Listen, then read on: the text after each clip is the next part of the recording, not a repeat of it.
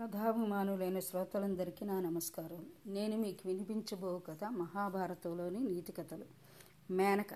బ్రహ్మర్షి విశ్వామిత్రుడు రామాయణంలో చాలా ముఖ్యమైన పాత్రని నిర్వహిస్తాడు. భారతలో విశ్వామిత్రుడు బ్రహ్మర్షి కావడానికి తపోదీక్షలో ఉండగా కనిపిస్తాడు. అది కూడా శకుంతల కథలో ఒక సన్నివేశమైన దర్శనం లభిస్తుంది. ప్రస్తుత కథ ఆదిపర్వంలోనిది. వశిష్ఠ మహర్షితో వచ్చిన వైరం కారణంగా ఆయన వలె బ్రహ్మర్షి కావాలనే కోరికతో విశ్వామిత్రుడు తీవ్ర నియమాలతో తపస్సు చేస్తున్నాడు. దేవేంద్రుడు ఆ తపోదీక్షకు భయపడి ఏ విధంగానైనా దాని భంగం కలిగించాలని బాగా ఆలోచించి ఆలోచించి ఏ మానవుడైనా కామిని కాంచనాలకు దాసుడవుతాడని నిశ్చయించుకున్నాడు. ధనం కంటే మనిషికి సుందరీమణులే మరింతగా వరించగలరని భావించి అప్సరసులకు తలమానికమైన మేనకను పిలిపించి అప్సరోజస శిరోమణి ఇప్పుడు నీ ఒక దేవకార్యం సాధించవలసి ఉంది. నా వజ్రాయుధం పనిచేయని చోట్ల నీ కంటి చూపులు తీవ్రంగా పనిచేస్తాయని మేము మెరుగుదుము ఆ శక్తిని ప్రయోగించి కార్యం సాధించాలి. విశ్వామిత్ర మహర్షి పేరు విని ఉంటావు. ఆయన గాదిరాజ నందనుడు. రాజభోగాలన్నీ అనుభవించి వశిష్ఠుల వారితో యుద్ధానికి పోయి ఆ బ్రహ్మవేత్త ముందు ఆగలేక రాజశక్తి కంటే బ్రహ్మ విధుల శక్తి ఘనమైందని గ్రహించి దాన్ని సాధించడానికి తీవ్రంగా తపస్సు చేస్తున్నాడు. అది మాకు సంతాపం కలిగిస్తుంది.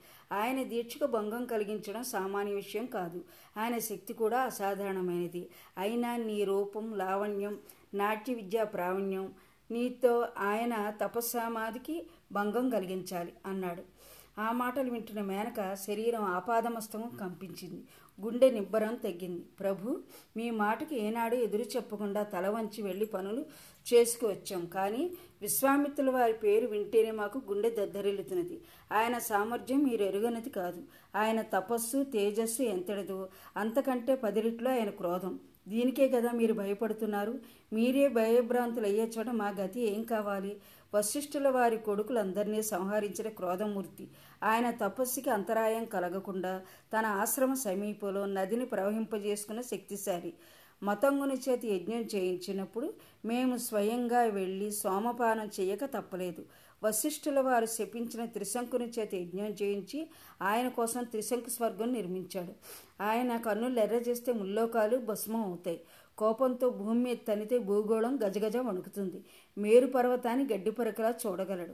అంతటి మహామోహుని దగ్గరకు నన్ను వెళ్ళమంటున్నారు. నేను వెళతాను. అంతకుముందు ఆయన ఉన్న వనం అంతా వసంత శోభతో మలయ పవనాలతో సుగంధ సౌరభంతో అలలా అలరారుతుండాలి. నేను ఆ మహర్షి ఎదుటికి వెళుతున్నప్పుడు వాయువు నా బయట చెరుగును ఎగరేసుకుపోవాలి అన్నిటితో పాటు మన్మధుడు జాగరూకతో తన పనిని కొనసాగించాలి. అప్పుడు మీ శాసనాన్ని సక్రమంగా పాలించగలుగుతానంది. దేవేంద్రుడు చిరునవ్వుతో అన్నిటినీ అంగీకరించి పంపించాడు. మేనక అమరావతిని విడిచి విశ్వామిత్రుని తపోవన వాటికకు వచ్చింది.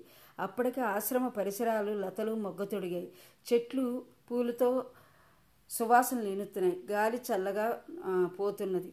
పక్షులన్నీ అనురాగంతో ఒకదానికొకటి ముక్కులతోటి ముద్దులాడుతున్నాయి. అటువంటి సమయంలో ఆశ్రమ సమీపాన తపోదీక్షలో ఉన్న విశ్వామిత్రునికి అల్లంత దూరంలో నిలబడి అభినయంతో చేతులు జోడించింది మేనక.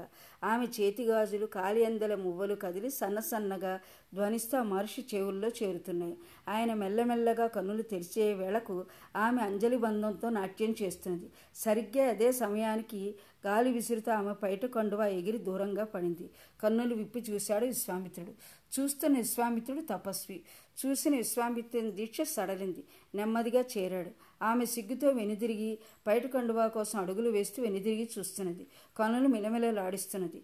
గాలి మరింత రేగింది. ఆమె పరికిణి చక్రంలా తిరిగి పైకి లేచింది. విశ్వామిత్రుని మనసు వ్యవసాయింది. తన స్వాధీనం తప్పిన మనసుతో కామవికారం పుట్టింది. కామక్రోధాన్ని జయించి బ్రహ్మర్షి పదం చేరాలనే పట్టుదలతో మానవ సంచారం లేని మహారణ్యంలో తపస్సు చేసుకుంటూ కూర్చున్న విశ్వామిత్రుడు ఆ వనంలో ఏకాంతలో పైట జారిన సుందరీమణి కనిపించేసరికి సర్వము మర్చిపోయి మనసులో మా మదనతాపం వేగంగా మేనకను చేరపిలిచాడు. మేనక సిగ్గుతో భయపడుతున్నట్లు రాజహంసలా నెమ్మదిగా అడుగులు అడిగేస్తూ ఆయన సమీపించింది. విశ్వామిత్రుడు ఆమె దగ్గర తీసుకున్నాడు. పది సంవత్సరాల కాలం గడిచింది. అంతా ఒక నిమేషంలో అనిపించింది ఆ విశ్వామిత్రికి. అప్పటికి మేనక గర్భవతి అయింది. ప్రసవకాలం సమీపిస్తున్నది. నాటికి తెలిపింది విశ్వామిత్రిని. ఏమని? తన కామాన్ని జయించలేదని. అంతే మేనకను విడిచి ఉత్తరాభిముఖంగా వెళ్ళిపోయాడు తపోదీక్షితం మేనక ప్రసవించి శత్రువును మాలిని నదీ తీరంలో చెట్టు కింద వదిలి దేవలోకం చేరుకుంది. ఆ అమ్మాయి పేరే శకుంతల.